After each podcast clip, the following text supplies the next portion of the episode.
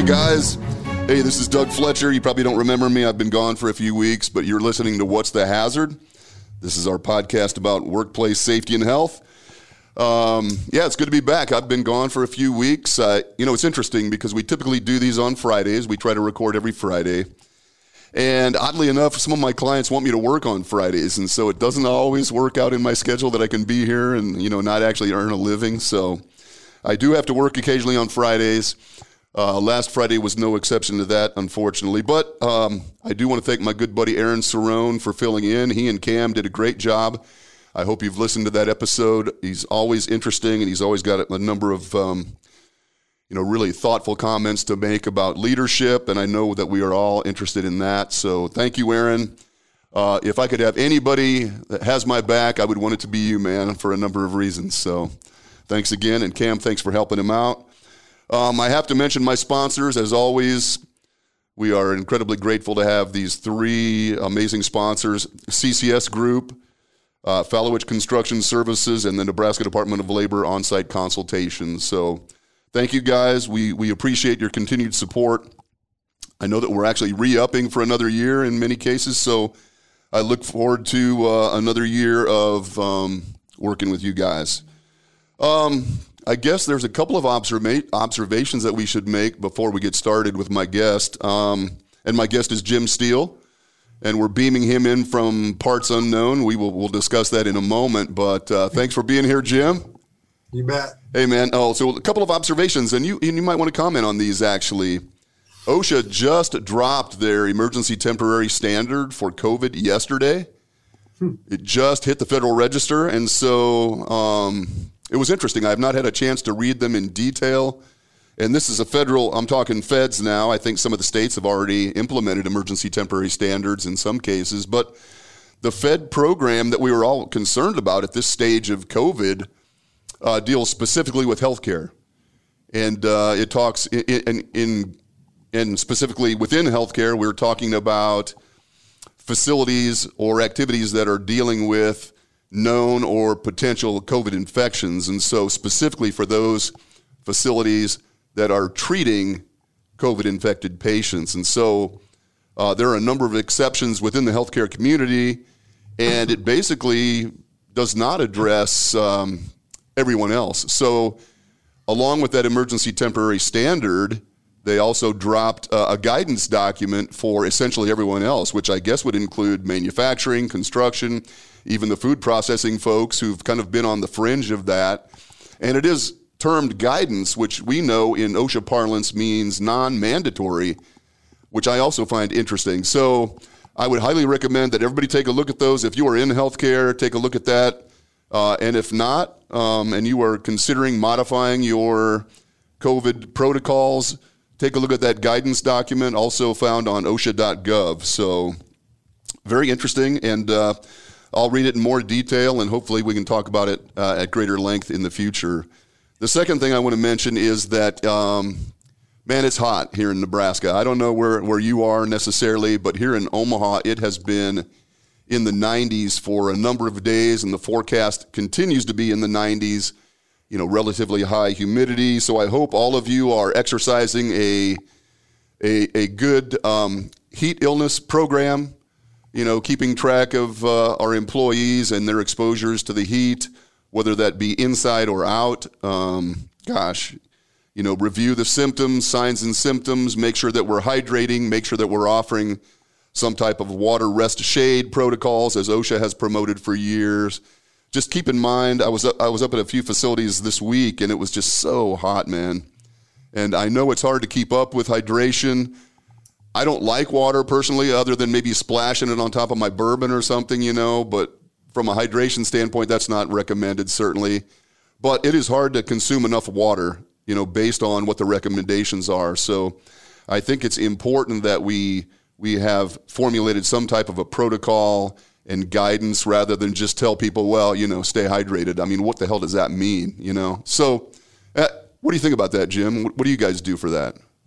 We have um, actually our um, EPS plant, our plant manager there is really kind of taking a lead role and, and works hard to make sure we we manage that well. And they do um, a heat index reading every, um, I think it's every 30 minutes. It could be every hour. I think it's every 30 minutes. And um, and there are certain levels when it reaches a certain level, um, we initiate uh, more breaks and it hits the next level. Well, actually, I think the first thing we do is we start issuing uh, water and Gatorade, making sure it's always there, but we make sure that it's there and available and readily available. Um, and we initiate breaks once it hits a certain level. Um, the breaks get longer at a certain level, and then at a certain level, employees um, have an option of whether or not they want to work. And if another, if enough employees decide they don't want to work, we shut the plant down. Interesting. Then it hits a level. There's a level at which it, it'll hit, and we just shut the plant down. Wow, that, that's actually fairly sophisticated, and it sounds a little bit like the ACGIH guidelines to some degree. Yep, you know, depending on the, you know that heat index and the and the amount of that level of work, you know, light, medium, heavy workload, that type of thing. Yeah, it's not a wet bulb globe temperature test, but it's uh, Mm-hmm. it's just uh, humidity and and uh, temperature. We do have wind movement. We have fans and things everywhere, so they do have the the, the evaporation to Sure. the extent. We have a lot of steam in that plant, so it you know Yeah. evaporation obviously slows a bit with that. But but you have actually like ceased working at, at, at certain points in the past where it's been so hot that it's just not safe to continue. Yep. That's interesting, man. You know, I go into facilities. Gosh, I can remember going into a brick facility when I was with OSHA. They had a kiln where they were baking these bricks. It was probably hundred yards long, and just walking through that rim in the middle of July. I can remember with Darwin Craig, who was my old partner at OSHA, walking through that facility next to that 1800 degree oven or whatever the hell it was. I guess they weren't melting iron, but you know, maybe it was 800 degrees or 600 degrees, whatever. And coming out at the other end, going out into the July heat in Nebraska and finding relief out in the 97 degree heat. I mean, it was so hot, man. And I know, gosh, if you do use ovens or kilns, or if you have a baking process or annealing process or something, that can really be brutal. So it really is critical. So, hey, everybody, keep in mind heat. Take a look at that emergency temporary standard if it applies to you or those guidelines otherwise. Uh, last thing, I, I, I totally, I, I've been gone for two weeks and I don't know what the hell I'm doing. It is, um, it is June, it is Friday, June 11th here in Omaha, Nebraska, right? I've totally omitted that. My guest is Jim Steele from Airlite Plastics, the safety manager, EHS manager. He has a fancy title, but he is um, coming to us from Antarctica, or where, where the hell are you? I'm in Pennsylvania. We have a Pennsylvania. Pennsylvania. So I was here, yeah, visiting one of our plants in Pennsylvania. Awesome, man. So when are you when are you due to come back? Will you be back for the weekend or? No, I typically hang out after the, you know, at the end of the week, I'll hang out and wherever it is that I go and find something fun to do. Have you have you had a cheesesteak? Let's let's get that. Uh, yeah, I've had them. Yeah, Okay. I haven't this time, but we may go out tomorrow and do that. Okay, and so I've been to Philly a few times, and and it is either wit or without, right? With the Cheez Whiz crap they put on there, or without. And, and what what would you? Are you wit or without? Uh, I, you know what? I don't know. I'll flip a coin. I'll do whatever the person. Okay. When they started pouring Cheez Whiz on my uh, beautiful meat sandwich, I was like, "What the hell is that?" But hey, man, you know, when in Philly, you do as the Phillians do, or whatever. So, well, the topic today, man, and I, and I appreciate you joining me. I know that uh, you're coming to us from your office or a hotel or something like that. So, thank you very much. I appreciate your time. One of the topics that we have not covered at great length on the program so far is training and it is a critical part of safety and health, and it's something that we all do and probably all struggle with. So I thought it would be interesting to get that dialogue started, you know, and you and I could maybe start that, and then we can continue this, you know, periodically throughout the rest of the year, perhaps. But you know, training is such an interesting component, such an interesting piece of what we do, and uh, frankly, it came to mind last week. You know, Friday when I was not here last week, I was actually up doing an OSHA 10 hour class in Iowa for a group of students. And, um, you know, the challenges of doing that OSHA 10 for a group of high school and college aged students was really, uh, really apparent. It was just right in my face that this was different than training people who go to work every day. You You know, remember that that class that we did? You were doing a ten hour course over at the tech building. oh yeah, man. we tried to push that dummy off a ladder. You mean that kid that we, uh, or that the actual dummy?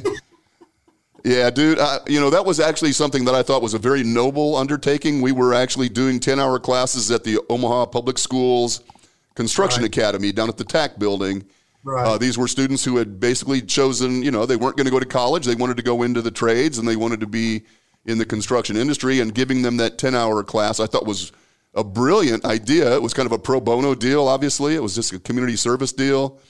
But there were certain challenges to trying to, to, to provide training to 20 high school aged construction academy students, you know, if, whether it was either getting their head up off the desk, they were asleep, or getting them to focus or interact. I mean, there are certain challenges with that, obviously, and there are challenges with the training that we do with our own employees, certainly. Yeah. And so, you know, let, let's talk briefly about, you know, what we're, what we're talking about when we're talking about training and, and why. What are the whys behind the training? If you, you want to hit on that a little bit, what and why?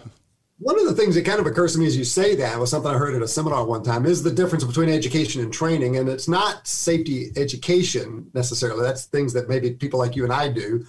Uh, but but uh, safety training is is a how to. It's mm-hmm. uh, and someone described it like this that that it would be the difference between sex education and sex training. Mm-hmm. Which one do your kids do, right? Mm-hmm. and why? I, I, had a mouthful of coffee there, man. You got to be careful with that. you got it yeah so you got to think of it in terms of that. You're trying to get someone to be able to do something uh, in a specific way as training. And education is just have them have some distant understanding of it i suppose right. you know? right. Much like what this is i mean these these episodes are intended to be informational. They are certainly not training and we don't we don't we don't uh, you know suggest that they are training. Um, just information you know just um, ideas concepts things like that. But you're right. And you know training to me has always been something ideally that would be progressive. You know, when you when you train for a sport or you train for an activity or whatever that is, or you're training for a, I know you're a you're a triathlon triathlete. Yeah. You know, when you're training for those, there is a progression to it.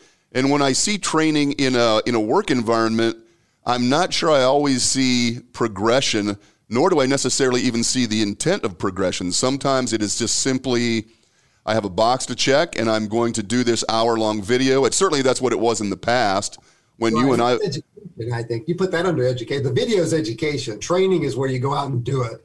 Yes. Watch them and correct, you know, the the deviations and you know explain. You educate them on the expectation, and then you train them to actually execute it. And mm-hmm. I think that's the two different things. And and OSHA kind of does a good job with that. With like for forklifts, they require that you educate them uh, in a classroom training. Then you go out and observe them and and and make whatever corrections they need to make and how to inspect the equipment and how to to uh, to operate the equipment. You take them through a little a little you know um, um, little practical of some sort where they're yeah they pick this up and set it up over there and thing you know and, and yeah. things like that. So to me, that's training, as they're actually putting their hands on it and doing it, and you're making an observation and making corrections as you go. And and um, and then when you feel comfortable for them to operate that, the way I like to say it is when you feel comfortable with that person operating that equipment around your kids, then they're they're they're good, you know. And if you can't reach that level of confidence that you wouldn't let this person operate that piece of equipment around your kids, then don't let them operate it because there's yeah. somebody's kids that are out there. That's right. This is exactly why I asked you to be here, man. Um, that's a great description because almost everything that we do has a component of education but then the actual training is more than just that. And, you know, when you and I started in this profession many, many years ago, it used to just simply be slap a VHS tape. Is that what they work? VHS tape into a VCR, turn the lights off, leave the room for an hour, come back, and okay, sign the sheet, and you're done. And that it was barely educational, frankly. It was probably just more of some kind of a sleep study of some sort. But meditational. Maybe. It was meditation, exactly. But that's what it was for years and years and years. And but I think your, your I think your description is right on the money. The training comes into the out in the facility or out on the job site, the hands-on portion of this. And I think right. that that's very astute, and and it's it's still not being done everywhere. I think you know most people have come to realize that you need a little bit of both. And as you described, you know, kind of the why oftentimes is because OSHA requires us to do training uh, almost almost in all cases, whether if there's an OSHA regulation or there's an OSHA expectation under general duty that we that we protect our employees, there's almost a training piece every time with that. And that, you know, in the, the, the, standard that you referenced, 1910 178, the forklift, the powered industrial truck standard, they are very prescriptive in what they want us to accomplish. They, you know, there is the formal educational piece, there is the practical hands-on training piece, and then there is the observation evaluation piece. And that, to me, that's a, that's a great recipe for how to do this. Yeah, exactly. And so, whenever you want someone to safely do something, is you have to you want to ultimately observe them safely doing it. And so, yeah, exactly. We have a we're we're set up. Uh, there's also some remind me to come back to this, or for us to come back to this. So there are learning management systems too, is about how to track the training and document the training. And we've recently purchased into a, learning management system that I think has a lot of promise. It's it's the, there's a few things about it that are clunky, but but by and large, it, it tracks the training and redoing the training and things like that, and how often, and, and that, and making sure that, you know, so you have a maintenance guy. What all does he need to be trained in? And you have a list of the training and making sure. And this this actually this uh, learning management system we have has a process called checkpoints, and so you can assign a checkpoint to every training where you will you'll do the you'll do the education part and then the checkpoint is the actual training where you would go out and observe and and or or you would check that they understand it somehow. Mm-hmm. It's a pretty good system, and we can come back. Yeah, let's talk about that in a minute. Hey, I do want to I do want to take a minute. You know, um, at the start of every show, we have an opportunity to introduce our sponsors, which is you know incredible. But it's interesting because there are a number of people who have, have perhaps for one reason or another chosen not to sponsor the program, but still support the program. And so I, I really want to introduce some of these supporters to the audience. These are typically small business persons, they are providers of some type of a service related to what we do in the safety and health field. And so I want to introduce um, one of these supporters today. Um, she's been a colleague for now a number of years, and she's become a friend of mine. Her name is Kristin Hodge, and her company is Hinco. H I N C O. And Kristin is uh, really interesting. She provides all things orthopedic injury related. So, orthopedic injury prevention is her wheelhouse, and those would be things like ergonomic evaluations, both you know in administrative areas and in industrial settings. She develops um, pre-shift stretching programs. Uh, she does back health and back back safety or lifting safety programs, training and education. Um, she has done a number of those services for my clients, and she does a really terrific job. Um, I, have been duly impressed, and and to be able to get some of these employees to engage and to pay attention during the training and actually laugh a little bit, you know, which I was just incredibly impressed by. Um, she she has been supporting the podcast, and I, I appreciate that, Kristin. Um, I, I hope everybody will take a moment I know she's located here in Omaha, but I would assume that she will travel to do some of these services, as, as most of us will. Uh, again, her name is Kristin Hodge. It's K R I S T I N, Hodge, H O D G E. The company is Hinco, H I N C O. You can find her at hincosolutions.com, and her email address is Kristin, again, K R I S T I N, at hincosolutions.com. I hope you check her out. Um, I will continue to use her when when those needs um, are applicable to my clients. And almost everybody needs, well, in my opinion, everybody needs some type of back health, lifting training, um, stretching. I'm a I'm a proponent of stretching programs. So if those are th- things that are of interest to you, um, check out her website, send her an email, just communicate with her give her a chance to tell you what she can do for your company. So, um, again, Kristin, thank you for supporting the podcast. We appreciate it. Um, this is intended to sound like an advertisement. So, okay. So, I, I want everybody to go check her out, send her an email, make contact with her, and see if there isn't something that she can do for you along those lines. So, thank you, Kristin. All right, man, we're back, and I'm back with Jim. So, um, let's talk a little bit more about you know, the why. I mean, obviously, we are required by law to ensure that our employees understand the hazards that they might confront in the workplace and how to deal with those things. Really, what we want to do is teach them how to do their jobs safely, right? I mean, if you've been hired to operate a forklift or if you've been hired to run a piece of equipment, all I really want from you is to be able to do that job safely, right? Produce a quality product safely or provide a quality service safely. And so you know, we have to train them how to do that. We have to show them how to do that. And so, and OSHA requires that, certainly. You know, there are a number of We can talk in more detail about the OSHA regulations as they pertain to training. I will tell you that OSHA says that training needs to be provided in a language that the employees can understand and at a level they can understand. Okay, so at a technical level that the employees can comprehend, right? And that is not always easy. As I was saying, I was doing some training for these students, uh, high school students, some you know early college age students, and gosh, a lot of the terminology that we use during an OSHA 10 hour class was unfamiliar to these students, and so we really had to get somewhat remedial in some of these subjects because they just they didn't when I said lockout tag out, you know, I got the blank stares, you know, when we talked about machine guarding.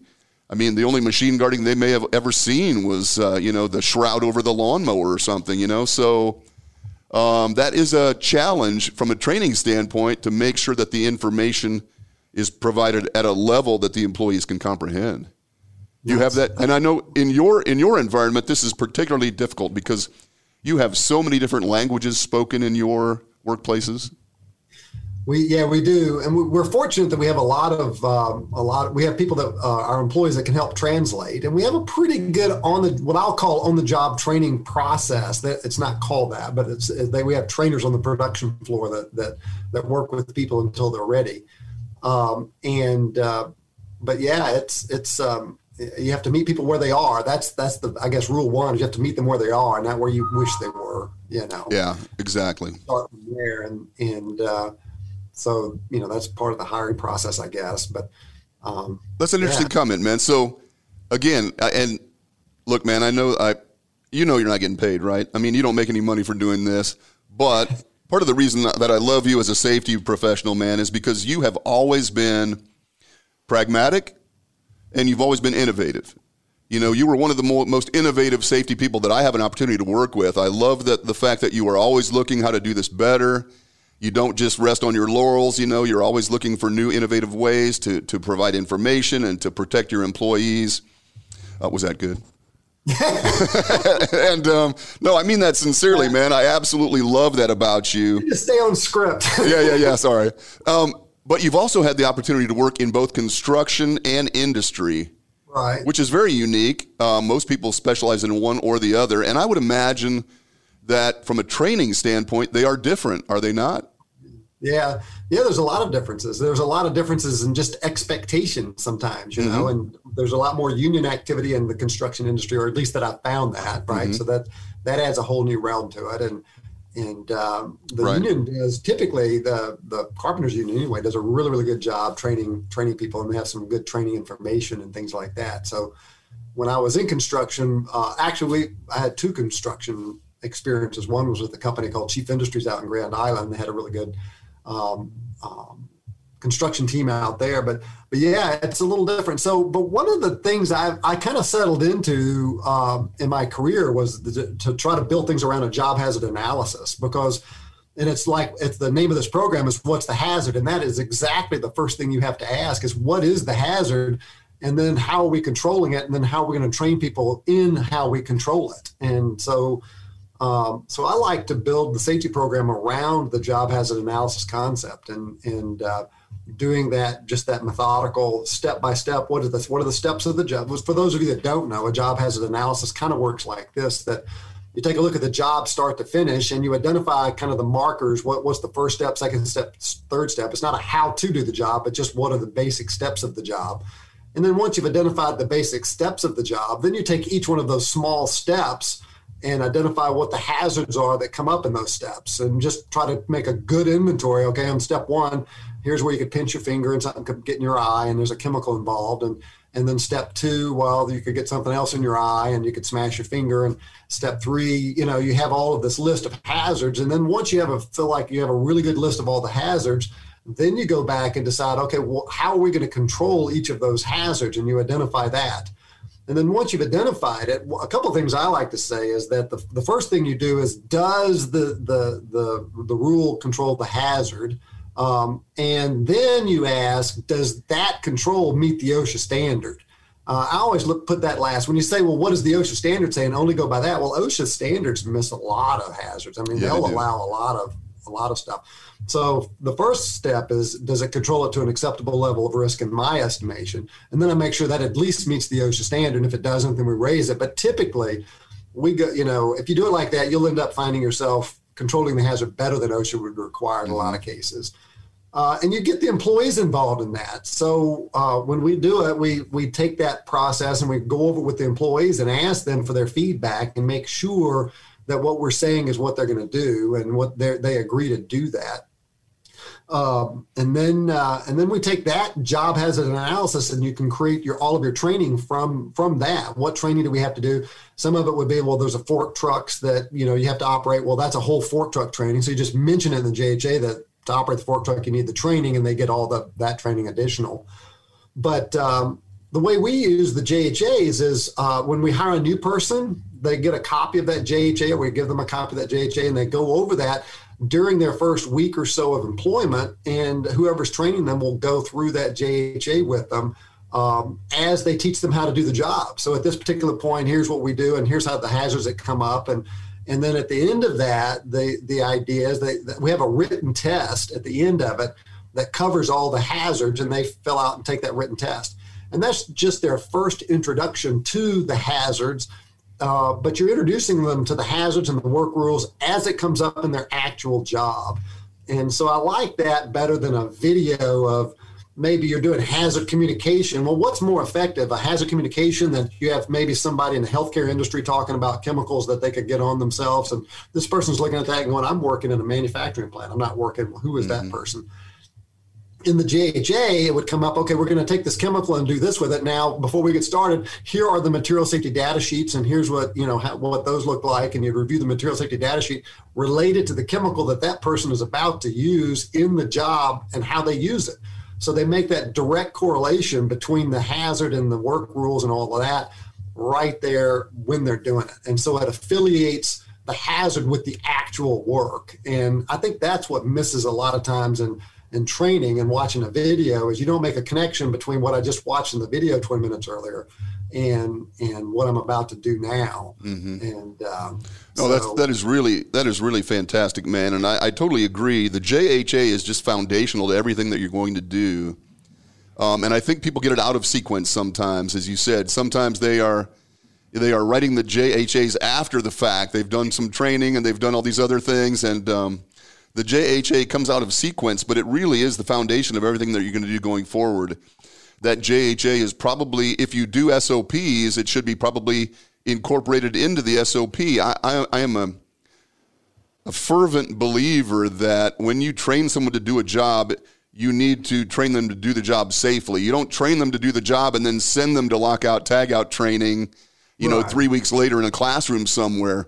As you said, if you were following the JHA, you will see that at this, you know, when we're changing the blade on this piece of equipment, we lock it out and why. And so, as that employee is learning how to do their job, they are learning how to do it safely all along that series of tasks. And I, I think that's absolutely the right way to do it. I, I love that. So that's a great comment. Yeah. So, and you know, and then the next thing that we do um, is is once you've been trained, now you have the rest of your career to forget it. right. right. right. And so. Uh, so we, we have pre-shift meetings, and at the pre-shift meeting, we take one hazard from the JHA and we review that with the team as a refresher on that. And what I really try to push for the managers to do is to not only say, okay, this is the rule we all agreed we were going to follow, but to also ask, are we still following this? Is this something we really, uh, is there a better way to do this if we miss something? and get the employees' feedback and change it if we need to. If the employees have come up with a better way, let them hit the BS button and say, no, it's BS. We, we don't do it like that. This is what I do. Right. And making it safe. That's another thing is big is trust, is making it safe for someone to be able to say that. That's, that's not the way I do it. I don't, right. you know, I do this thing over here because it's easier. And then you have an opportunity to either correct that, say, well, you didn't think about this hazard. Let's, let's look at that or it's like, wow, that's a great idea. Let's go back and change the JHA. Mm-hmm. And uh, and so then you change the JHA. Now the next time you train a new person, you're going to train them in that new process, right? Because you've got it documented. It's all the same place. Uh, and then the next time you get all the way through the JHA, you're coming back and that's coming up again. And so they're hearing this new way of doing it over and over again. So you're constantly going through the JHA and revising it to, to you know, giving a, a reality check uh, each day pre-shift. And so that's more of the training. Wow, that's so important, man. And I, I totally agree. And you said a couple of things in there that I want to touch on if I can actually remember them. One, engaging the employees in the first place, right? When you were developing these JHAs, you know, speaking with the operators, speaking with the maintenance people, the people out on the floor that are actually doing this work, particularly when you're identifying hazards and designing controls, right? I mean, that's so critical. And to get the buy in and to get that trust. And then, as you said, kind of going back and doing that temperature check periodically. Is this actually how we're doing this? Or is this just some fantasy that we came up with in the office and you guys do things totally differently? Yeah. But the other thing that you said, and I think is really important, is that training is being provided by the supervisors. I think some people have the idea that you know the safety program is going to be administered by the safety person and they're going to do all the training they're going to write all these jhas they're going to do all this stuff and you know i think that's kind of what we all envisioned 30 years ago that the safety role was going to be but i think we've come to the realization that that's just not how it works at its best you yeah. know um, the employees can be involved in the training and the, certainly the procedural development, and the supervisors or lead people can be involved in the training, and the safety people can be involved in getting a sense of, as you said, is this reality or do we need to make some modifications? I think but, setting the tone too is making sure that we're not setting the tone that this is a gotcha thing, that it's a, um, you know, I, have said this, I've never actually committed it to paper, but uh, but I'll, I'll say it and say it again that I, I really think the only two safety rules that you need to have as far as enforcing things is is uh, is don't lie and uh, and do what you say you're going to do. If you have some, you know, as insubordination, if a person is just absolutely not willing to do it uh, a safe way, they won't do it the way they agreed that you would do it, that kind of thing that's a problem. You could you could take disciplinary actions there, or if the person lies about it, well, you can't work from that. But if a person's willing to tell you, I'm not willing to do that, if they're willing to step up and tell you the truth about how they feel about it, and and you're trustworthy enough that you're not going to hold that against them, that you're going to listen and listen all the way through it, figure out what they're talking about. Usually, you're going to find out that they've got a much better idea. I like to tell this story. One time, I was talking to this guy about I was working at Chief Industry. They had a uh, manufactured housing plan, and they had uh, we had some shoulder problems with people doing different work. So I was kind of uh, alert to that, and I saw this guy. Uh, I was talking to him. About, oh, so we decided that we would put these pads on people's shoulders so that if they carried lumber on their shoulder, that that that it would give them some padding, and it was like a knee pad, but it was on your shoulder. And I thought it was a great idea, like a and so I was watch this. I was talking to this one guy about it, and I asked him. He wasn't wearing the shoulder pad. I said, "Well, why don't why don't you wear the shoulder pad?" He goes, "I don't think it does any good." And I was like, "Well," and I started explaining how if you're constantly putting that lumber on your shoulder and it's constantly hitting you, you know, over time, it's going to wear you out. And I and he just patiently listened to what I had to say and. And he said, "Yeah, I still don't think it'll help me." And, he, and I and I'm getting a little frustrated. Well, why in the world wouldn't that help? He goes, "Well, I don't carry the lumber on my shoulder. I carry it like this." oh yeah. Thank you very much. And I walked right. Well, don't wear that damn shoulder pad then. Yeah, it's not lesson, doing any yeah, good. lesson, lesson learned. Hey, it is true, man. And uh, you know that that unfortunately is oftentimes the case. We have these preconceptions or misconceptions, and until we actually survey the employees, yeah, you know, as, as my buddy Aaron will say, there is a lot of that institutional knowledge out there. You know, those employees develop ways, they accommodate ways to do these things whether we realize it or not from our office, you know, from our ass at some desk somewhere. So, you know, yeah, it, like it, really is uh, important. I like to say, if you if you think it's bad now, let me fix it. That's right. That's exactly right. And how many times has that happened where we have? I mean, OSHA even has a term for that. You know, greater hazard. We've created a greater hazard by, you know, through our efforts to eliminate a hazard. It just made it worse. And I, I'm sure that we've all done that many, many times. So that is interesting. Well, let's talk. You know, we've talked a little bit about the whys, and we can get into more detail about what OSHA requires. But that's you know, it's that's easily available in the CFRs. Go read it and see if you let can me, figure it out. Let me take something really quick too, just to kind of close the loop on that. Yeah. So, so you train the new person in it, and they maybe remember ten percent. If you got a genius on your hands, they probably remember ten percent of it, right? Uh, but then you go over it every day. You're hitting a different one every day and kind of reiterating it. You've kind of shown them and they've touched it and seen it. So you got a little more knowledge and remembrance of it. Uh, but then uh, what we've started doing recently, we just bought a new plant. And this plant, the, they're uh, Airlite Non-Woven. Hopefully they'll listen to this and hear me say it because I've said it to their face and I'll say it behind their back and everywhere else. Is that they really get it. They got a great plant manager out there. Nice. Anyway, so we're going to take on the next step of that is to start using that JHA as the inspection tool. Mm. So, uh, so, and what they're doing is each day they review one of the one of the hazards, and then they're gonna they're going to give that sheet to the safety committee and say, hey, I just need you to watch throughout the day and document and make sure we're doing it like this. And if there's any deviations, let's huddle up and chat about it and see if maybe the deviation's a better idea and we'll update the JHA. Or if not, then we'll pull people together and make sure that we fall in line with what it is we agreed in the JHA. And so we use the JHA for the inspection. And someone at one point says, well, there's a lot of things on the inspection sheet that aren't on the JHA. And my question is, well, well why? Right? Mm-hmm, mm-hmm. The exit doors are blocked uh, that probably ought to be on the JHA, I suppose. Is you know the exit doors. We need to have the you know clear paths of walking mm-hmm. surfaces, and so add that to it. You know, why wouldn't you have it there? Mm-hmm. And so that kind of closes the loop on the thing that we're telling the new people, we're telling everybody else, reminding them, and then we're going out and seeing if it's actually happening. Mm-hmm. Interesting. Yeah. And, and, once again, man, um, God, I was going to say you're that genius that you were just referring. That's probably a stretch, but the reality is we spend a lot of time focused on things that are uh, they're not totally inconsequential, but they're kind of minor by comparison. As you said, you know, we spent you know that whole. Um, I'm going to go do the inspection based on the JHA. So those hazards and those controls are really what I need to be focusing on. Those are what are significant to me in the operation that I'm un- undertaking here.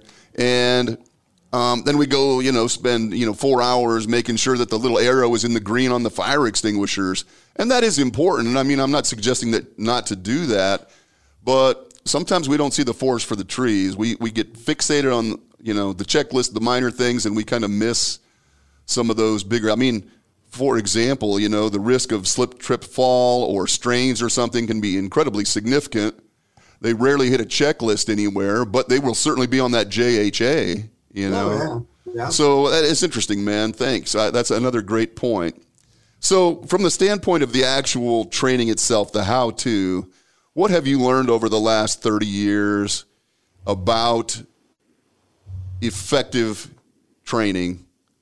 You, have kind of touched on it with the hands on stuff. and having the hands on, having the employees uh, um, that do the work uh, if not do the training, certainly be very involved in what the training includes. Uh, and you have to have some classroom training. You have to have the emergency procedures. That's kind of classroom. Actually, we do something kind of fun with emergency procedures. I could get into that if you want. Please, but, yeah, absolutely. Um, so uh, we do drills, and drills are training, right? That's just another form of training. So drilling, I suppose, would be. So we have uh, evacuation drills, and we have uh, take shelter drills, and we have medical emergency drills and uh, uh, the evacuation drills we we uh, have year for years just run everybody out of the plant. You know, can you can you go out of the door without grabbing your coat and going to get your purse? You know, right, which is not easy. No, that's hard. That's the hardest part of it is getting people not to you know go, go get their personal belongings. Right, but you know with with uh, with um, violence in the workplace and things like that. It just it's it's critical to be able to get everybody out of your plant in a in a really quick way and putting their head on a pivot and having them look both ways and and or look for danger as they go. Be ready to change direction if you run into danger and all of that kind of thing. And so. Uh, so we drill that, and uh, Abby and I. Some of you have met Abby. She's our safety manager at our larger plant, and um, she's she's really really cool. She and I one time um, um, did a danger ahead sign. We had this big, ugly picture of a monster kind of a thing. And when people came, they were supposed to see that and go, "Oh wow, that's danger! I should go the other way and tell people." But it didn't it didn't pan out like that. it started a lot of conversation about you know that that you hear danger if there's something up there, you go the other way, get out of a different exit. Right. I'm kind of getting off off. No, no, no. I love that, man. I, I, and that's a that's an interesting question because you know people do these and drills you mean exercises i mean that's really is the hands-on portion oftentimes of you know after the educational piece i mm-hmm. think they are critical to good response but I don't think very many people do drills with intention.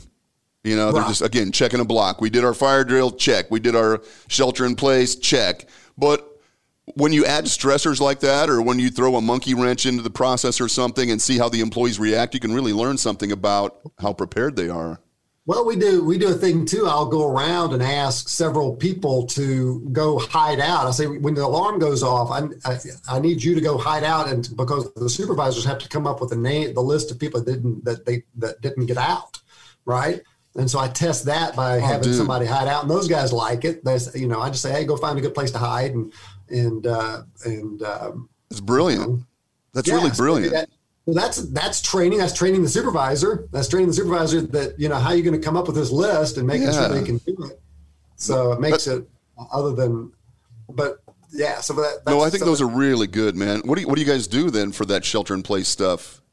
Do you do similar types of like challenges Oh. to as far as oh for the uh, for the um, um, just how you run those exercises? Do you do anything interesting? I know that you've done medicals before. You've told me where you have you've enlisted the as a support of an employee and they laid down on the plant floor with a little tag or something that says heart attack or right. and no, then after Yeah. people step over them for 30 minutes somebody actually makes a phone call or something. I think those are brilliant, man. Yeah, those are fun. So I would say here's another thing. This will you asked what makes training good. Make it fun. Make Mm-hmm. it you know let people laugh and have a good time and mess something up. Um, it you know i if if it gets all messed up, well, you learned a lot from that. Absolutely. and, uh, we had a guy uh, um, when when we, do- we when we do medical emergency drills. What we're drilling is. Uh, I will have someone, and I'll, I'll give them a list of things. I said, you can get run over by a fork truck, or you can have a heart attack, or you can fall off a machine. How would you like to? So if they agree to, to be part of this drill, then I let them pick. And they, they, you know, well, I want to get, I want to fall off the machine. This one guy told me. I said, all right, well, and he was about to go to break. I said, why don't you go to your break? And right after break, I'll come over and find you. And then what I do is the person will lay there or whatever if he fell off the machine, and then and then I just stand there and wait for somebody to walk close by. And I wave them over. Everybody knows there's going to be a drill. They know I'm there. They know there's going to be a drill at some point and they don't know who, where, why. But uh, somebody walks by. Everybody tries not to make eye contact with me. but I'll wave them over. I say, "Sam, I think fell off the machine. What would you do if you found this?" And the person's like, "I didn't think I would. I would. Uh, and I'm not sure. I would. Uh, I think I would go tell my supervisor." And I'd say, "That's a great idea. Tell your supervisor to drill that's that Sam may have fallen off the machine." And so then I start the clock, and I want to see how quickly we can get the AED and trauma bag there, how quickly someone instructs someone specifically to call 911. So I'm looking for someone to say, You call 911 with their finger pointed at them. Right, right. And then I'm looking for them to send two two people to meet the paramedics in the parking lot. Um, and the reason we send two is because they tend to come in waves. So part of the we had at one time where the paramedics showed up or the fire department showed up. We escorted them back. The paramedics showed up with a stretcher, and nobody was there to let them in. So Right. now we got. I mean, that was just off. I mean, it was. Yeah. We, we learned a good lesson from that. So we send two people. Yeah. And we always do that. So I'm looking to see how quickly they do that, and then how quickly someone that knows first aid CPR shows up. And once all three of those things have been met, the drill's over. Great job. And so I asked this one guy to do this one time, and he came back. Uh, I- I came back after break, and I saw him laying on the floor already. And he and he he had some goo coming out of his mouth, some ketchup or something, some yellow stuff, and he had a he had a rod sticking out of his chest. Oh my God. And there was stuff all over that. His boot was off. There was a bucket turned over. There was another tool laying over there. And I just, I started laughing. I said, That's awesome. This is great, man. I can't believe you did all of this. This is perfect. And I couldn't wait for somebody to walk by so I could pull him over, you know, and get this thing started. But then he didn't move. He didn't say a word. And I was like, Oh shit. Did Maybe he did fall off setting this up. And immediately I thought, this is going to look bad on me. All right. I've been standing over him for 30 minutes laughing. Yeah, so I got in close. I said, "Dude, you're all right." And he opened up his eyes and gave me a wink, and then put his head back over to the side. Oh, that is that it is was so good. Have a lot of fun like that with it, and Yeah. people learn a lot. Everybody still remembers that drill, and they probably still remember that they're supposed to point at somebody. You call nine one one. You two go meet the paramedics. You go get the AED and trauma bag. That's right. Yeah. That is awesome, man. I, I, I love that. And so few people actually do that. Um, and, and it is difficult. You know, training can be difficult, and it and um, I think we've gotten in the habit of just overcomplicating training. Sometimes, you know, we get this. Uh, we've got to cover this, this, this, this, and this. But you know, perhaps you know, number one, two, and three don't even pertain to what we do. So maybe we don't need to spend time going through that check. Maybe we just need to get right to the point. What is right. the point? Why are we doing this? What's our intent? What are we hoping as an outcome? and just get to the point and eliminate some of that fluff or some of that other filler stuff. But it is difficult. It requires imagination to come up with some interesting things like this. Uh, but when you can get your employees laughing during training, you know, I mentioned Kristin came over and did some lifting training for one of my clients. And, uh, you know, she has, you know, she's teaching them how to, you know, how to actually lift correctly and she brings yoga mats and we're down on the floor doing you know bracing our core and all these different things and i've got these old you know these old factory dudes laying around laughing and you know i mean uh, it was just really a good way to engage people in training. You know, we still talk about it. I do training for these guys every month, and we'll still, you know, talk about that and laugh about some of those silly things. And as you said, that that leaves an imprint that that you can count on for a while. You know. It's interesting. I probably start with don't take yourself too seriously. Yeah, no doubt. That, yeah, Always. you can do that as the presenter. I think, uh, you know. Yeah, uh, I totally agree. And, and the other thing is interesting. I used to, I was very guilty of this when I was with OSHA and I was the compliance assistance person. I was doing a lot of outreach. I would always kind of presume what I thought people needed to hear rather than just give them the information and let them take from it what they needed, you know? I, I felt this burden that I had to figure out what they needed or what, you know, and that's not always true. Sometimes we just, yeah. you know, start talking about the subject and they will lead you to what they need if you're listening and paying attention, you know? And uh, yeah. so I, I have, um, and I've also told myself if the training isn't going particularly well, you know, at there's there's one person in that room who is going to gain something from it. They're going to hear something that's going to be valuable to them or important to them. So even when I feel like the training hasn't gone particularly well, you know, I'm hopeful that it impacted, you know, one or two people, took something away from that. You're not, it's not going to be a home run every time. Right. You know, that's a lot to ask, but the information is typically important if we're focusing on what's important and you know, hopefully somebody will take something away from that. Like I said, I did this 10 hour class for 25 high school and college age students. Um, most of them appeared to be in a coma. I don't know if there'd been some kind of a, you know, but every now and then one of them would say something that that made me realize they're hearing something and hopefully just like my sons, you know, I tell my sons, well, I don't tell them much anymore, but I, I make suggestions to my sons and they just look at me like I'm the old, you know, some old man. But, you know, two, three days later, a week later, they will do something that suggests to me that they were listening so you know, man, it's it's um, training is really challenging that way. Yeah. You know. I think another part of training that's that's challenging is documentation of training and and um, and making sure that people that that need particular types of training get that particular type of training and right and uh, it's easy for those things to fall through the through well the that's your LMS right yeah have you built yeah. those like job do you do that by job category or how do you determine who needs what training? Do you have that? Does everybody get everything, or do you have it broken down by job classification? Well, this, this, new learning management system that we have breaks it down, or helps you break it down to the to the to the extent that you want to break it down. I think the JHA helps you decide what's needed as you go through the JHA. You know, grab the forklift. Oh well, they got to have training for that, and then you're going through. Oh, you got to lock it out. Oh, they got to have lockout tagout training, and you know, there's the uh, this chemical comes up. Oh, we got to make sure we cover the SDS, you know, and and uh, HazCom, and and um, so so the JHA will lead you to, to to realizing the training that that individual needs.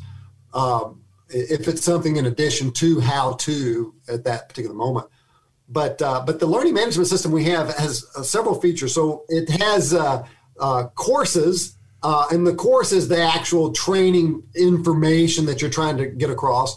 There are checkpoints, which is, I mentioned earlier, are kind of your, your opportunity to stop and have the person show you or demonstrate something or whatever. Uh, so you set up checkpoints for it. And then it has programs, and the programs uh, are a list of the training that uh, that that would be required for that program. So I set up a program for maintenance as an example. So maintenance have to have the maintenance JHA. They have to have lockout tagout. They have to have the fork truck training. They have to have fall protection. They have to have uh, hot work permit. They have, and so you end up uh, making a list of all the training they have to have. And in this particular system, uh, it communicates with our uh, with our human resource database of all of our employees and their supervisors and things like that. And so it can it, it has a list of all the employees, and I could say in here, I could click on it and say, I want um, um, uh, Lauren, who's our manager of, of, of maintenance, uh, all of his people are, are maintenance people. Uh, they have to have this training. So I could set it up like that. Or I could say, if you have these particular titles, uh, you have to go to that particular program mm-hmm. and uh, to that maintenance program. Yeah. I might have another one for orientation. And so it would include everything you would want the new person to know before they got on the production floor. Right. Oh, that's something it, that we need to talk about another time, man. That orientation, yeah. that's a big deal. Yeah. And it also has a feature that you can click on each course or each checkpoint and how frequently do they need to do it. So the forklifts, you you know, you make that 360 or you make that three three three years. And uh, I was trying to do math there. It didn't work. That's okay, man. Everybody's going to get a million bucks too, as I understand it from. Uh, yeah, right. What's his and name? So, yeah, so it, it, tracks all of that stuff for you. So then the manager gets a gets an email when Joe Smith's training is due, and he can have him, you know, oh, you got your three year forklift training, got to get that done. You have your fall protection training, we got to get that done, and and um, um, yeah, so it's, a, it's, a, really good. And it occurs to me as I was setting that pro, or we begin to set that program up, is that every policy you've got if you've got a policy, you got to train people on it. Absolutely. And it be plugged into that learning management system. If, if it's not, then why do you have the policy? Just so you can pull it out and beat somebody up with it later because they didn't follow it? Right. Yeah, you do. All of that stuff needs some degree of education or training. Absolutely. Right. And it is, I think yeah. I agree with you. From an OSHA standpoint, the documentation piece is incredibly challenging and, it, and it's a vulnerability oftentimes. You know, you don't have the proper documentation, and OSHA feeds on that kind of stuff. So, Right. Sounds like a system that so makes that much more manageable. Yeah, if you don't have one, it's a good it's a good thing to look into. Yeah, I would agree. It's a program like that. I would agree. So, um, what's what's uh, what's on the agenda for the weekend, man? Do you have any plans in Philly or? We're just no. I actually I'm, I'm going to go find out as soon as this is over. I'm going to go talk to my friend and we're going to figure out what we're going to do next. Nice. I'm going to like to go see all the historical sites and things. That's cool. There is kind of a marketplace or something in Philly too, as I recall. Downtown, there's kind of a big market square area that we used to go to. Have you ever traveled with Phil Pasali? I don't know if you've ever had the opportunity to travel with Phil. No, you know, Phil, no. one of my OSHA colleagues, and the guy knows everything about every community in the country. Man, I mean, you go to a conference with Phil, and he's going to take you to these out of the way pubs and these little delis and diners and things. It is. I, have been encouraging him to, to to put together a backroads travel manual for Nebraska, because when I was going to make an inspection, I'd say, "Hey Phil, I'm going to Benkelman, man. What do you recommend?" And he'd say, "Oh, you need to stop at uh, JB's pub and tell JB that Phil said hello or what." And I was just like, "The guy, you know, it's incredible." So I'll have him give you a call. I'm sure he can put you in the right direction. Yeah, I'm sure we'll come up with something. yeah, probably not too hard to find something to do in Philly. Yeah, we'll. I'm sure we'll trip into something. All right, buddy. Hey, man, I appreciate your time. Thanks for thanks for taking time away and joining me today. Um, this is something that we're gonna have to continue on because this is, you know, the, the orientation piece that you mentioned is something that we need to talk about in great greater detail. So, enjoy your weekend. Thank you very much. Thanks again to our sponsors, CCS Group. Falowich Construction Services, and the Nebraska Department of Labor on site consultation. And everybody go check out HINCO, H I N C O, and um, reach out to Kristin and see if there's not something that she can do to help you as well. So thanks, everybody. I hope you have a great weekend. And uh, I intend to be here next Friday. thanks, Cam. Take care, Jimmy. See you, bud. Talk to you later, man. Bye bye. A Huda Media Production.